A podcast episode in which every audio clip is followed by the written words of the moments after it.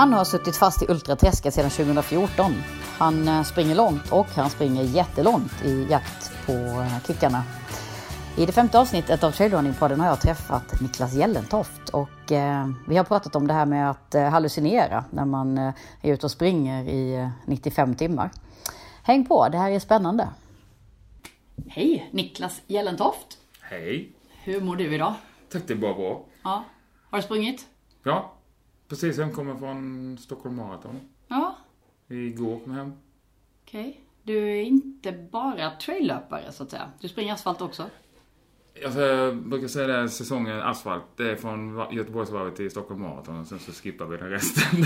Då håller vi oss i skogen och ute på stigarna istället. Änggårdsbergen. Kort och intensiv eh, asfaltsäsong alltså? Ja, för det är inte riktigt min grej. Nej. Men det här var kul i helgen. Mm. Som farthållare istället. Ja, berätta. 3.45 var din uppgift.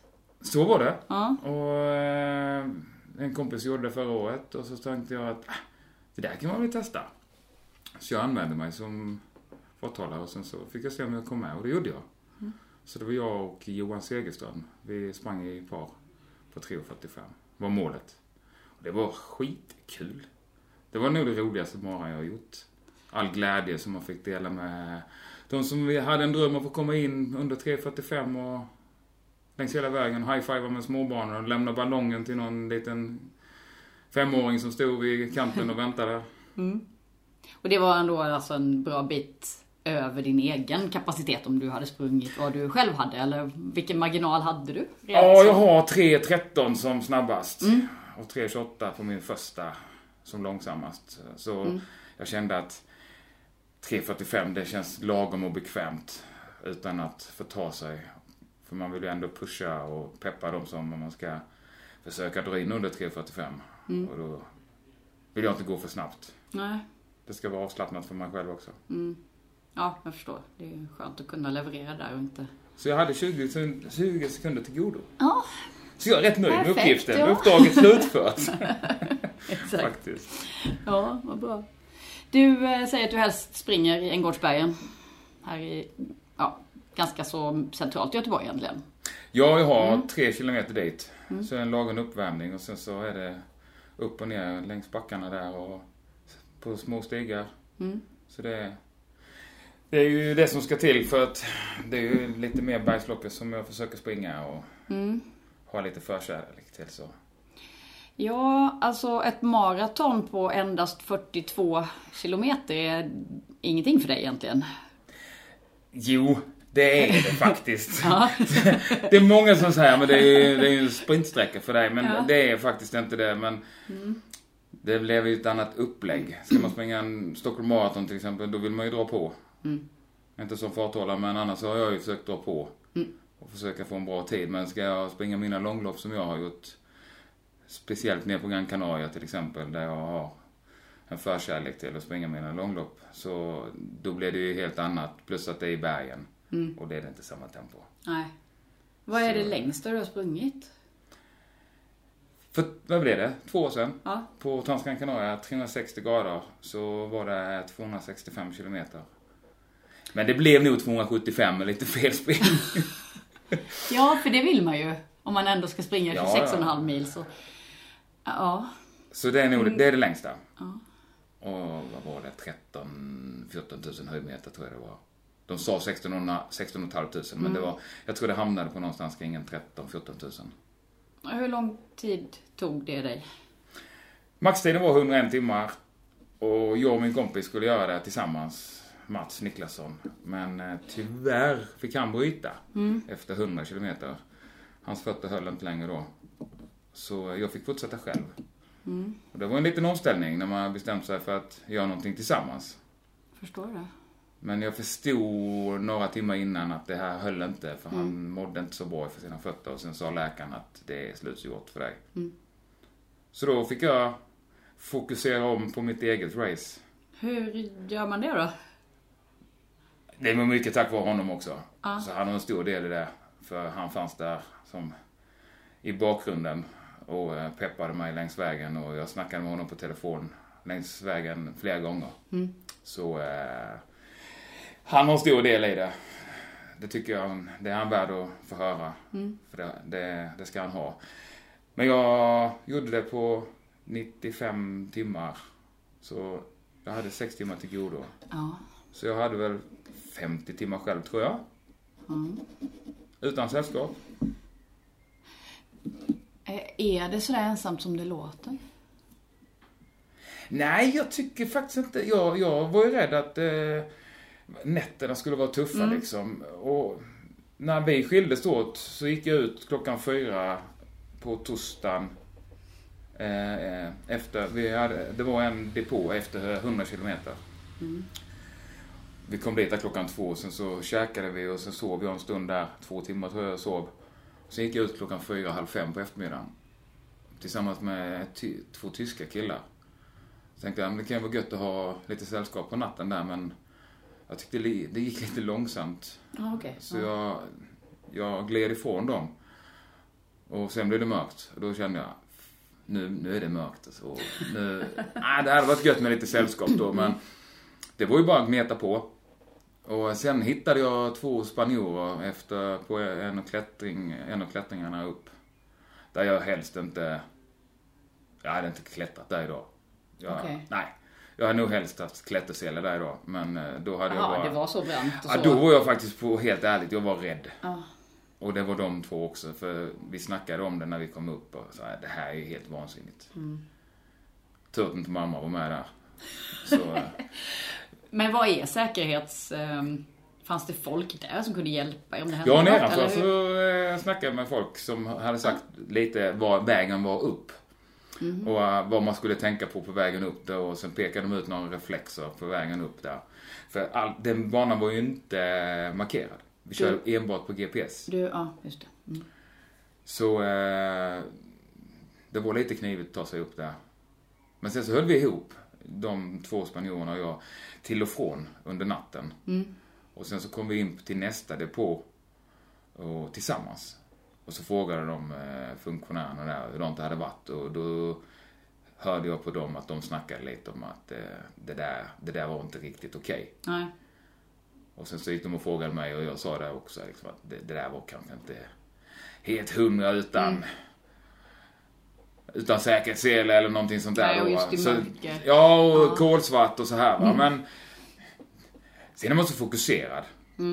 Bara hoppas att händerna håller, har ett fast grepp och fötterna inte glider ifrån en och sen så är det väl 8-10 kilo på ryggen. Med obligatorisk utrustning och vatten och sportdryck och sånt. Men det gick bra. Lyckas man hålla fokus genom ett helt sånt här lopp? Eller behöver man liksom gå in i en depå, sova lite och bara låta hjärnan slappna av, eller hur? Ja, vi hade snackat om det där jag och Mats, att vi, vi, när vi kom in på depån så, vi ska äta direkt. Av med skorna och sen så äta direkt, dricka och sätta allting på laddning. Batterier till GPSen och klockorna och eh, pannlampa, batterierna och sånt där. Allt sånt, det skulle på. Först äta och sen så ta hand om fötter och sånt här. Och sen så fanns det tid till att sova, eller vi hade bestämt oss för att sova så skulle vi göra det. Nu, nu blev det inte så mycket för Mats del då. Men när jag kom in på första depån så sov jag två timmar. Ja. Och andra depån sov jag också två timmar. Och jag hade faktiskt lyxat till med att borsta tänderna och tagit en dusch också för jag luktade fruktansvärt illa så jag stod inte ut med min egen doft. Så den duschen var faktiskt riktigt skön. Men då bestämde man liksom, de frågade, vill du sova? Ja, hur länge vill du sova? Två timmar sa jag. Och då kom de och väckte en. Men då var det ju bara fötterna i mattan och ställa sig upp liksom. Inte börja Nej, inte börja fokusera på, ja men jag snosar fem minuter liksom. Det, det, det fanns inte. Det, det var bara upp. Ja. Och sen så på med, trycka i sig lite käk till. Fylla vattenflaskorna med vatten och sportdryck. Och eh, någon annan god energi som man kunde få där, choklad eller chips eller någonting sånt där. Det var väldigt bra depå måste jag säga. Med god mat och bra service och man behövde knappt göra någonting själv. Äta, men eh, det är okej. Och sen så var det liksom iväg igen. Hur mycket går man? Hur mycket springer man? Under ett sånt lopp? Alltså det var rätt så... Stundtals så var det ju rätt så knivigt att ta sig fram. Ja. Speciellt uppför. För det var lite klättring på sina ställen. Och, och Men sen utför på platten, eller där det var platt, där försökte jag ändå lufsa på lite. Men sen så man är ju inte så pigg efter två och ett halvt dygn, så lufsa vet jag inte. Man tyckte väl man rörde sig väldigt snabbt, men jag tror ändå att det var nog inte så snabbt ändå. Men mitt mål var egentligen bara, jag, jag ska i mål. Det fanns inget annat på kartan. Jag ska inte ha en DNF. Och jag hade väl sagt, jag och Mats, att vi ska vara först i mål. Första svenska i mål. Vi var tre på linjen. En, ena svensken bröt efter 38 kilometer. Och sen så fick tyvärr Mats hoppa av. Och då kände jag bara, nu ska faktiskt svenska flaggan över linjen. Och jag är faktiskt den enda hittills också. Ja, du är Och det. det är jag faktiskt stolt över. När var det du sprang? Det var 2017 2017. ja, just det. Mm. Vad är speciellt med eh, Gran Canaria? På löpningen där? Jag har bott där nere i fyra år. Men då sprang jag inte så mycket. Jag sprang mycket Halmara och Lidingöloppet och Svenska klassikern och så på 90-talet. Och sen så gick jag en utbildning till massageterapeut där nere hösten 2005. Okej.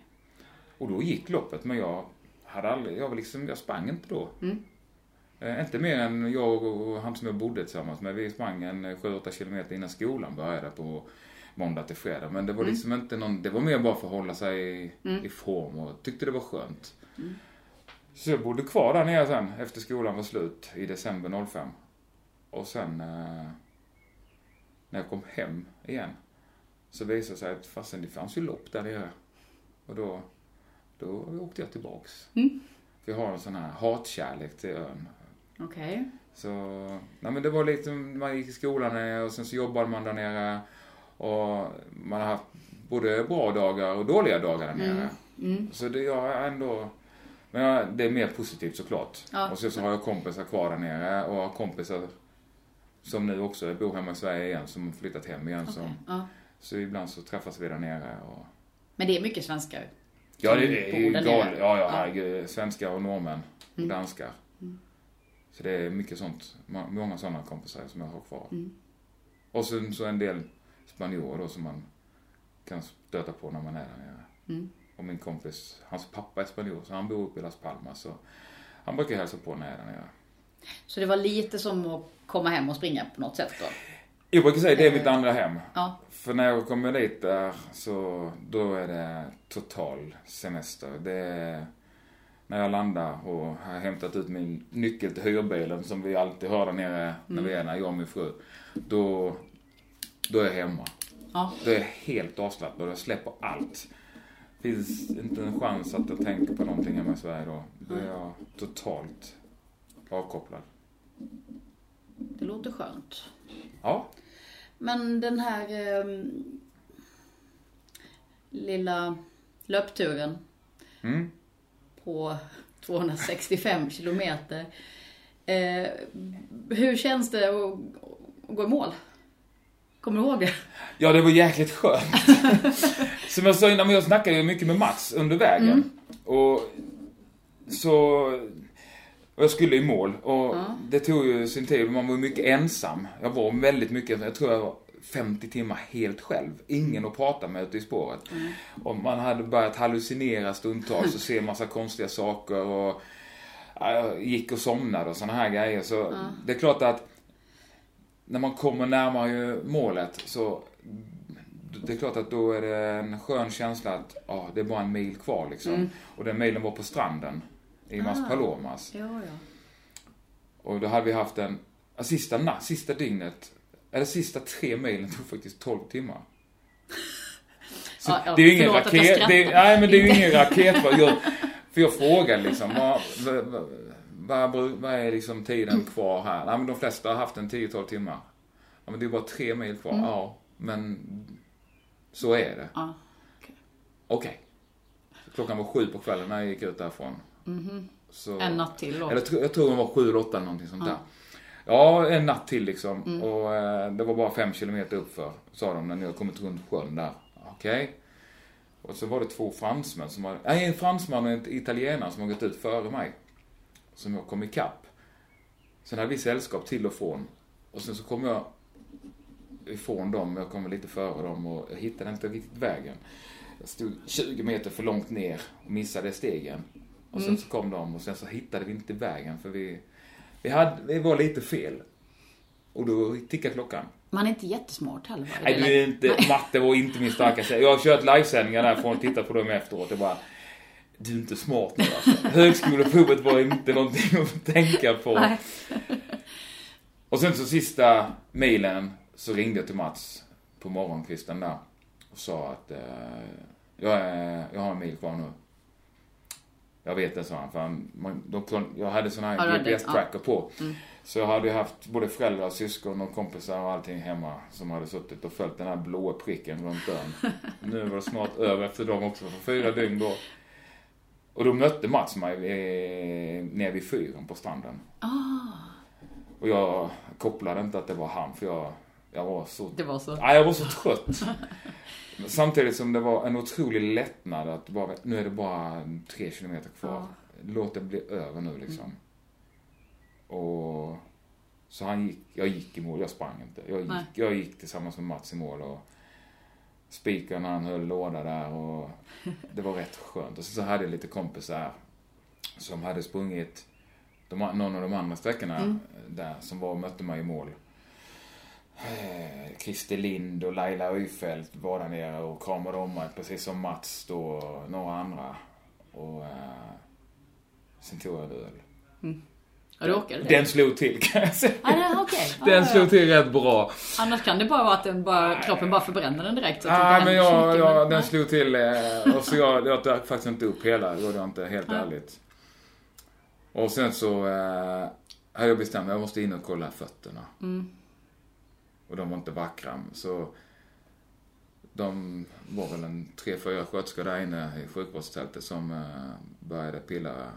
Det är blåsor och Ja. skavsår och... Eller, Precis, ja. det var rätt mycket blåsor då. Och, inte så mycket skavsår, men mycket blåsor under fot, trampdynorna på fötterna. Så eh, när jag låg där, då började jag känna också att jag måste ha någonting. Jag måste ha någonting i kroppen för då, jag började skaka så jag sa till mig, sa, snälla gå och köp en Coca-Cola eller ett Snickers eller någonting sånt där. Så han gick iväg och sen när han kom tillbaka så öppnade den där kolan och den där Snickers. Alltså det var som befrielse, jag bara kände. Och sen bara kom tårarna. Ja, jag var så lycklig, då, då kom tårarna. Då låg jag och grät på bänken för... Jag tror alla, alla spänningarna släppte. Ja. ja, ja visst. All den, ja. Jag förstår. Så det, det... Jag hade gjort det liksom. Ja. På hemmaplan kände jag det då. Just det, så. Min ö. Och sen så fick jag en fantastisk frukost av Andreas.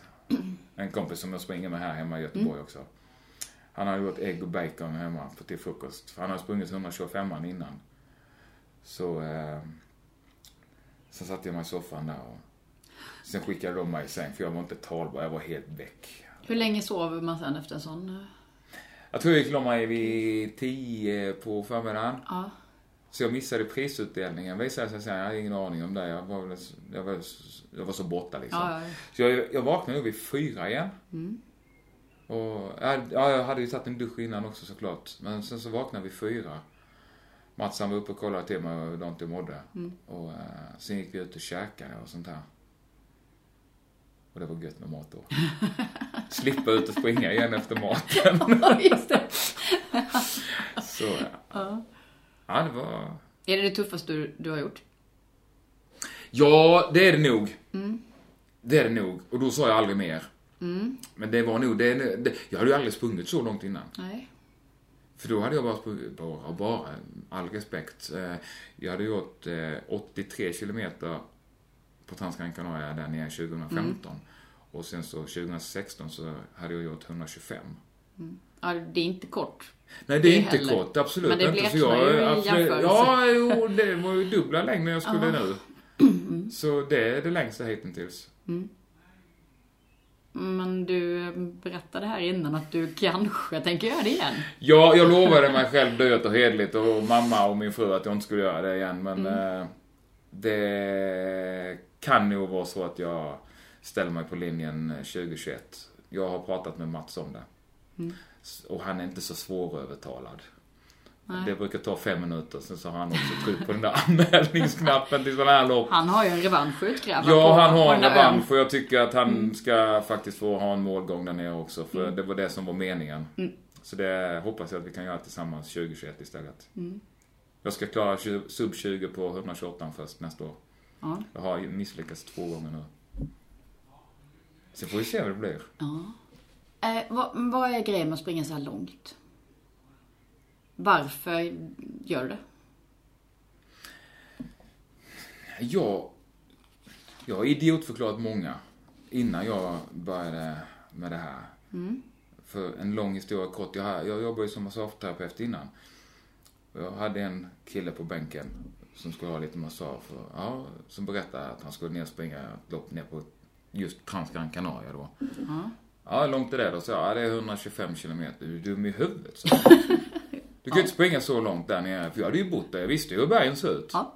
Jo, jag ska ha några poäng. Till, jag ska ha poäng till eh, UTMB.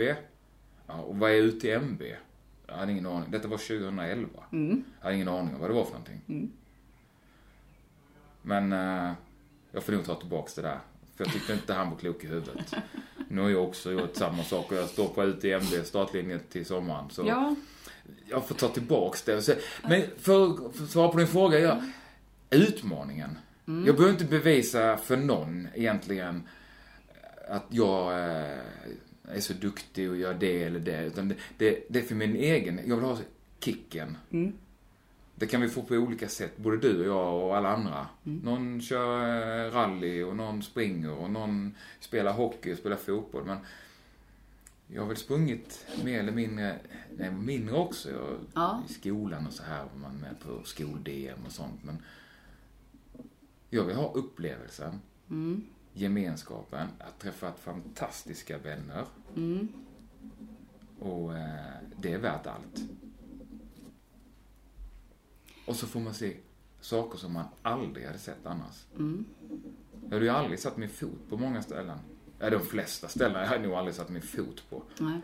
Om jag inte hade sprungit. Och jag hade aldrig träffat de vännerna. Så det, det är nog därför. Ja.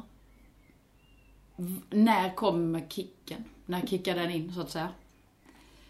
Är det vid målgång eller kan det hända under loppet eller när? Det kan nog hända både och, tror jag.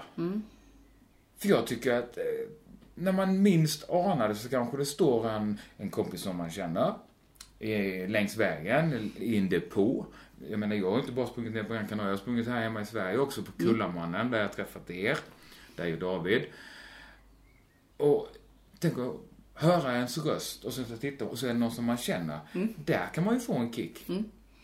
Och den kicken kan ju hjälpa dig från en trötthet eller du kanske känner dig lite sliten där och då men då får du det där som tar dig kanske en 5-10 kilometer till. För då står kanske nästa. Sen så är det klart att det är en kick att få gå i mål. Men det är klart man bryr sig lite om tiden, det är klart att man gör. Men tittar man på traillöpning och de här grejerna som jag och många andra håller på med och mina kompisar springer både kort och lite längre och jättelångt. Så det viktigaste är ju inte tiden egentligen. Springer du Göteborgsvarvet så är tiden, ja men då, ja, ja, men jag sprang ju faktiskt två sekunder snabbare än dig. Och så har vi armbågat oss fram i 21 kilometer. Men här kommer ju den frågan som kanske är nummer 10. Och det är så skönt för att här är frågan, kom du i mål? Och det är mycket viktigare. Ja. Och så hjälps vi åt. Vi, vi, vi, hjäl- vi vill ju komma i mål bara två. Och så hjälps åt. Har du, har du vatten, har du sportdryck, har du energi, vill du ha choklad eller... Alltså det blir en annan grej, tycker jag. Och den är mycket viktigare än något annat, tycker jag. Ja. För jag har nog börjat tänka om lite, tror jag. Mm. För man, jag har faktiskt haft fördelen och fått lite hyfsat bra placeringar.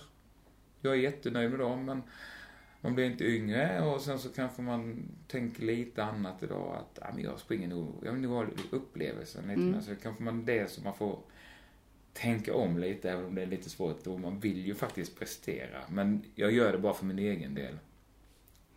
Sen är det kul att få en topplacering. Absolut, Ja. det tycker vi nog alla.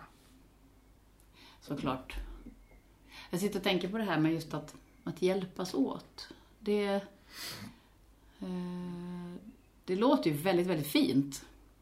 Är det sådär hela vägen? Att man har men- energi att ge till varandra? Alltså nu pratar jag inte sportdryck utan mental energi. Man orkar, man orkar ge den. Men jag måste, jag måste säga att jag tycker faktiskt att det är så. Ja. Det är För oavsett vilket lopp jag än har varit på så är det alltid en glädje och jag tror att jag har ställt frågan och jag har fått frågan hurdant man mår. Mm. Och sen så, ja men kom igen, kom igen nu, nu kör vi. Ja. För att om jag ser att du kanske är lite sliten eller att jag är lite sliten och du ser det så, så vill du ha med mig. Eller pusha till mig lite. Kom igen nu, det, vi kör till nästa depå tillsammans eller någonting sånt där. Och en sista biten, en mil kvar, så, ja men fan kom igen nu, nu kör vi till mål. Så jag måste nog säga, jag tycker nog faktiskt att det är det. Min upplevelse. Sen kanske andra har andra upplevelser, men jag tycker nog att. Mm, mm. för jag tycker det är viktigt. Ja. Att eh, vi ska ha kul. Det är det viktigaste. Är det inte kul att springa, då ska man lägga ner. Mm.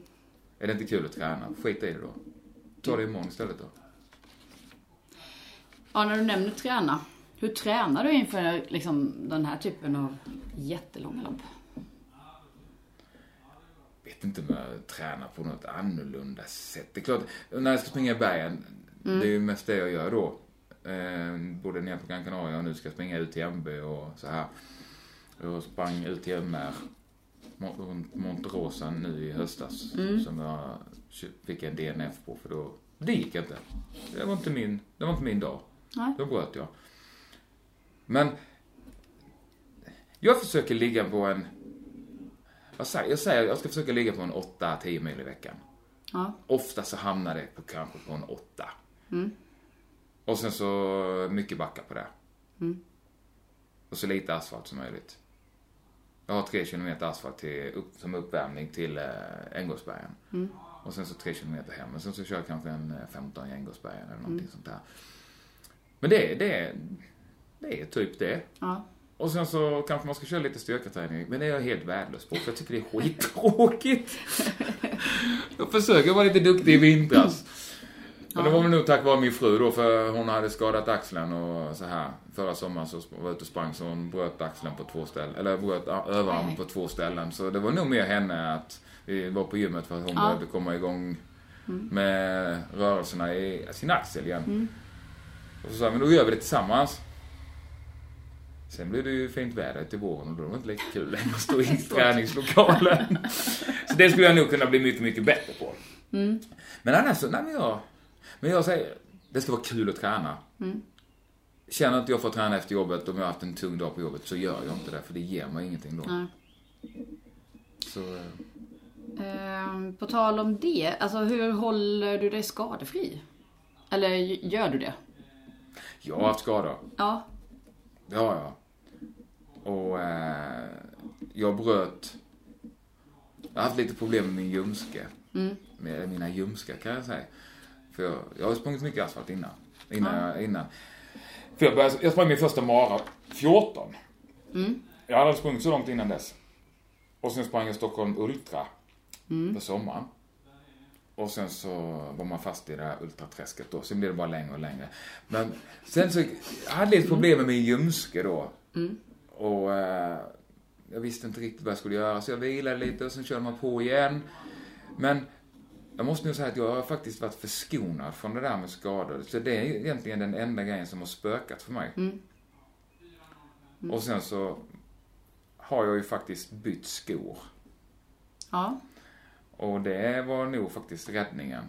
För att jag har inte haft några problem med ljumskarna efter det. Det är klart, visst, drar jag på på en asfalt eh, och drar ut löpsteget, det är klart att då känner jag, men jag känner ingenting i mina ljumskar när jag ute och springer i skogen Nej. och så här. Så det är nog mitt skobyte. Ja. Om man nu får göra reklam för det.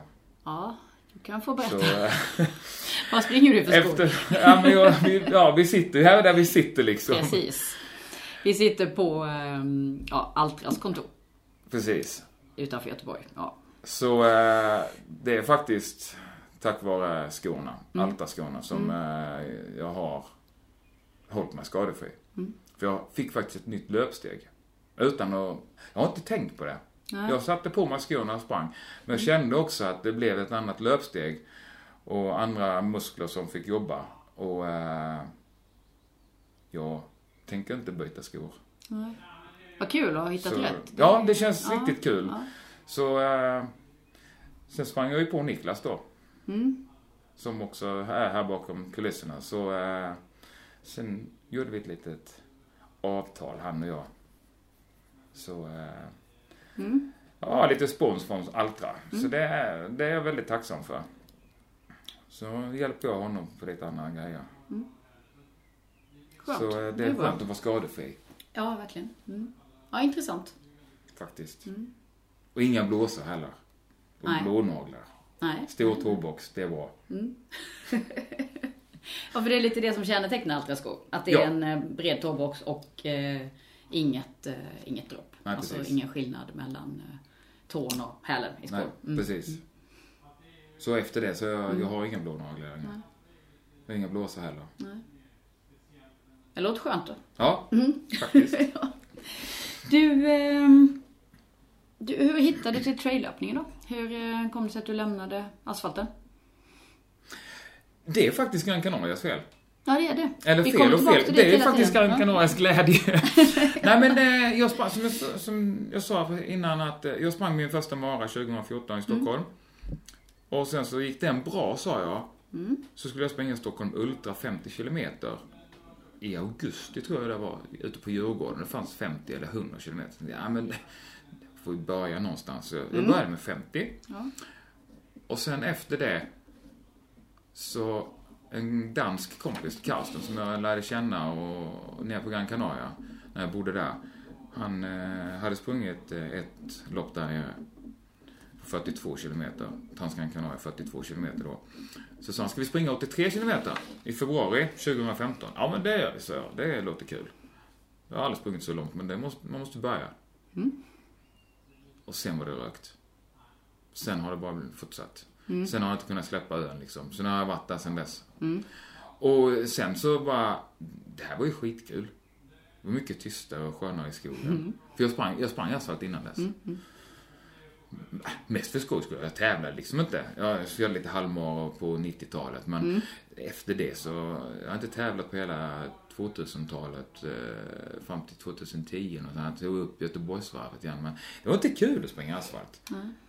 Det är mycket tystare och skönare i skogen. Lyssna på fåglarna på morgonen när man är ute och tränar eller på kvällen efter jobbet och rensa hjärnan lite. Man har haft massa oljud på jobbet och musik, radio, det är telefoner och hit och dit. Så, så kan man bara släppa det. Och är man trött efter jobbet så är man pigg när man kommer hem efter en runda. För då har man nytt syre i hjärnan och hem och käka med familjen och det är bara att njuta då.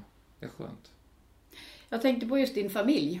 Som eh, tar emot resten av dig när du har varit iväg på sådana här äventyr. springer, eh, springer din fru och de andra också? Eller hur Ja men... ser de på det här? Eh, ja, min fru, ja hon springer lite. Till och från. Ja. Och... Eh, ibland så gör vi, vi gör faktiskt det lite tillsammans också då. Så hon, tyvärr, hon har ju varit mer skadad än vad jag har varit. Men det är ju mitt fel för hon, det är ju ute i spåret som hon har fått sina skador då. Ja, ja. Jag har brutna armar och brutna ben i fötterna och sånt där. Så Okej. häl, sporre och skit som hon har dragit på sig då. Men då, då springer vi lugnt i hennes tempo. Mm. Och sen så fortsätter jag. I mitt tempo, kanske en mil till eller något Ja, ja, sånt där. mm. Men då har vi gjort någonting tillsammans. Och det är, det är viktigt det också. Mm, ja. Men framförallt så ställer hon ju upp. Mm. Hon säger ju aldrig nej. Hon kan ju helt tvärtom säga, du stick ut och spring en runda, du, du är rastlös nu. Tack säger jag då och sen sticker jag. Så, men hon ställer ju upp otroligt mycket. Mm. Det gör hon. Och hon säger ju aldrig nej att jag, om jag ska iväg och springa någonstans. Jag tror, jag kan inte ens komma på att hon har sagt nej till någon tävling eller att jag ska iväg med kompisarna och springa någonstans. Eh, Mm. Sen ska man ju aldrig säga att man kommer hem två timmar senare, för det där håller ju aldrig. Det man har hon lärt sig. Det blir, det blir ofta tre. Ja, ja, okej. Mm. Som alla andra liksom. Men hon ställer upp, det gör hon. Så, eh, men sen har vi inga barn. Nej. Så jag har ju inga barn eller något sånt som jag ska ta hänsyn till. Eller vi ska ta hänsyn till, Nej, rättare sagt. Det blir lättare då. Ja, det blev ju det. Ja. För Carina, som min fru heter då, hon har ju två barn sedan innan. Mm. Men de är ju vuxna. Nu har vi barnbarn istället. Mm. Så, eh, Fast det är inte riktigt ja. samma Det är inte samma. ansvar. Nej. Det är ju de som, hejar de på en istället. Mm. Så, eh, jag har inte det som jag ska ta hänsyn till med läxor och det är fotbollsträningar och Nej. allt vad möjligt vad det är för någonting. Mm. Men uppenbarligen så funkar det. För jag har massor med kompisar som har barn. Och de tränar Ja. lika mycket som en annan. Mm. Mm. Så eh, Ja, allt går. Ja. Prioritering. Du, eh, vad är årets höjdpunkt nu då? Är det UTMB eller vad, vad händer mer? Jag sprang alldeles för mycket i fjol. Mm. Hade alldeles för många långlopp. Kände jag efter säsongen. När vi satt på festen på hotellet i Mölle. Ja, precis efter Kullemannen. Ja, där satt vi och käkade tillsammans ju. Så då bestämde jag mig för att nästa år så ska jag inte springa lika mycket. Nej. Och det har jag hållit hittills. Så jag har bara sprungit eh, Transgran Canaria och Stockholm Marathon i år. Hittills. Vad, hur kände du att du hade sprungit för många långlopp? Vad var det som eh, sa Jag, ifrån? jag var trött i kroppen. Ja. Trött i kroppen och trött mentalt. Jag, jag orkade inte. Jag, jag var anmäld till Tjörnarpan 100 miles fem, en månad efter Kullamannen. Men när jag hade två varv kvar så sa jag på måndag ska jag ringa och eh, avanmäla mig. Och det gjorde jag. Och det var skönt. Plus att nu känns det rätt skönt för att nu ska jag springa stora målet som du sa. Ja. Det är UTMB. För nu har jag äntligen kommit med. Ja. Det var, vi, kom, vi fick en nitlott i fjol och fick plats i år. Mm. Så vi är ett stort gäng här från Göteborg som ska ner och springa tillsammans. Eller vi ska starta tillsammans i alla fall. Ja, sen får det. vi, Ja, sen får vi se. sen får vi se hur långt det går. Men det är det stora målet. För det, Mm. jag vill ha det på mitt CV. Checka av det. Mm. Åka ner. För nu har jag hört alla mina vänner som har varit där nere innan och sprungit CCC och TDS och UTMB och så här. De säger ju att det, det är helt magiskt där nere. Så Mm. det ska bli fantastiskt kul att komma ner där tillsammans med dem igen då. Och vi pratar hur långt och hur många höjdmeter? Ja, vad är det? 100 miles? Det är, Ja, det det. 100 miles plus är det, det är väl 170 kilometer någonting sånt Ja. där och 10 000 höjdmeter. Mm, mm, Maxtiden är väl 45 timmar. 46 tror jag. mm, mm. Och målet är bara målet. Ja.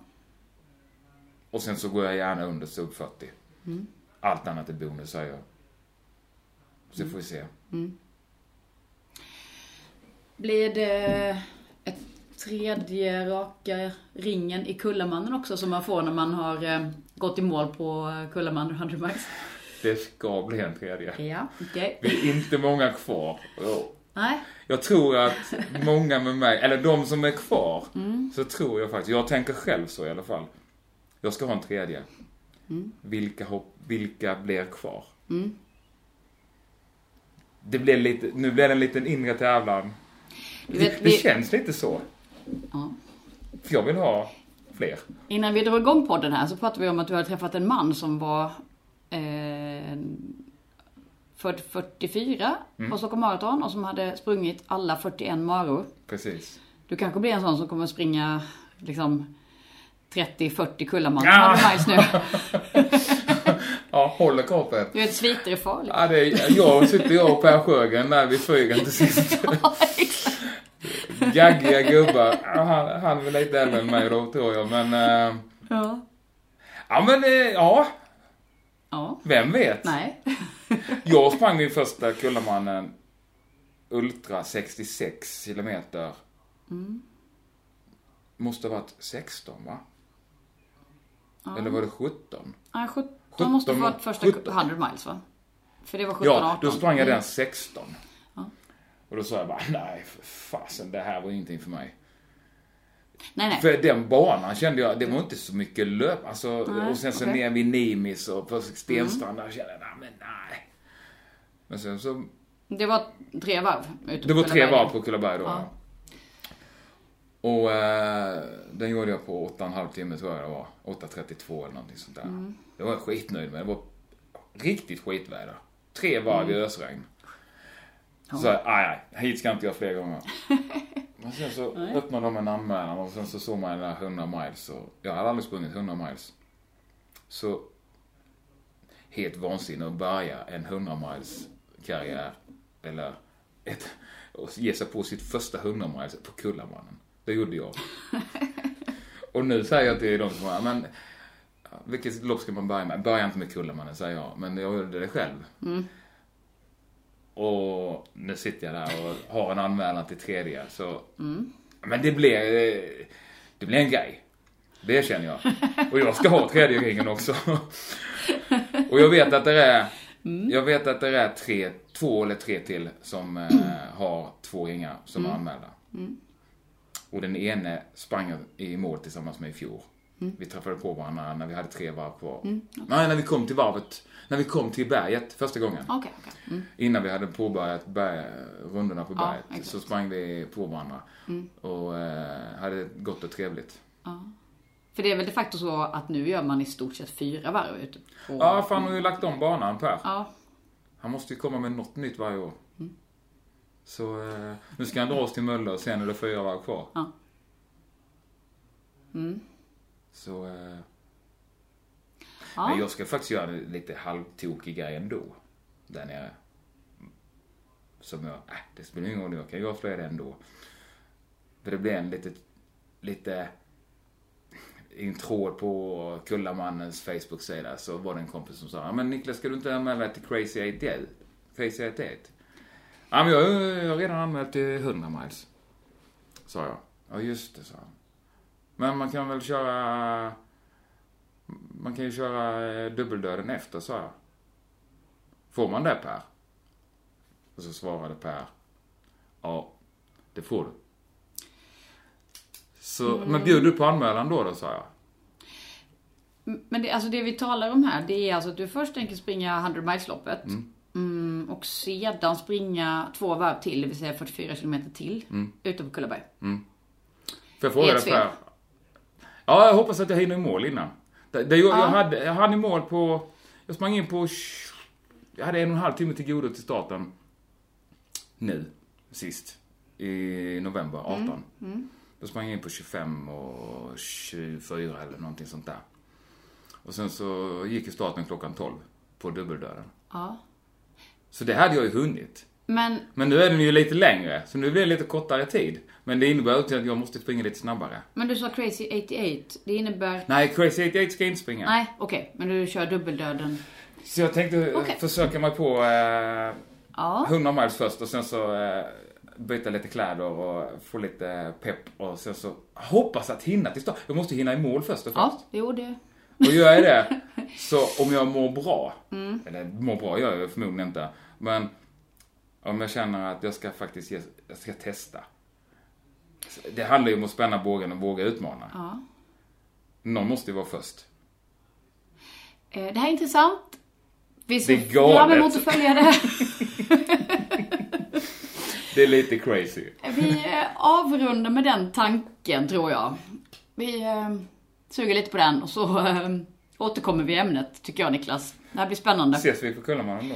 Ja, det gör vi. Jag lovar att heja fram dig i alla fall under några av alla dessa varv. Ja, bra. Ja. Då ses vi där. Stort tack för idag och lycka till. Tusen tack. Ja, vi hörs. Tack.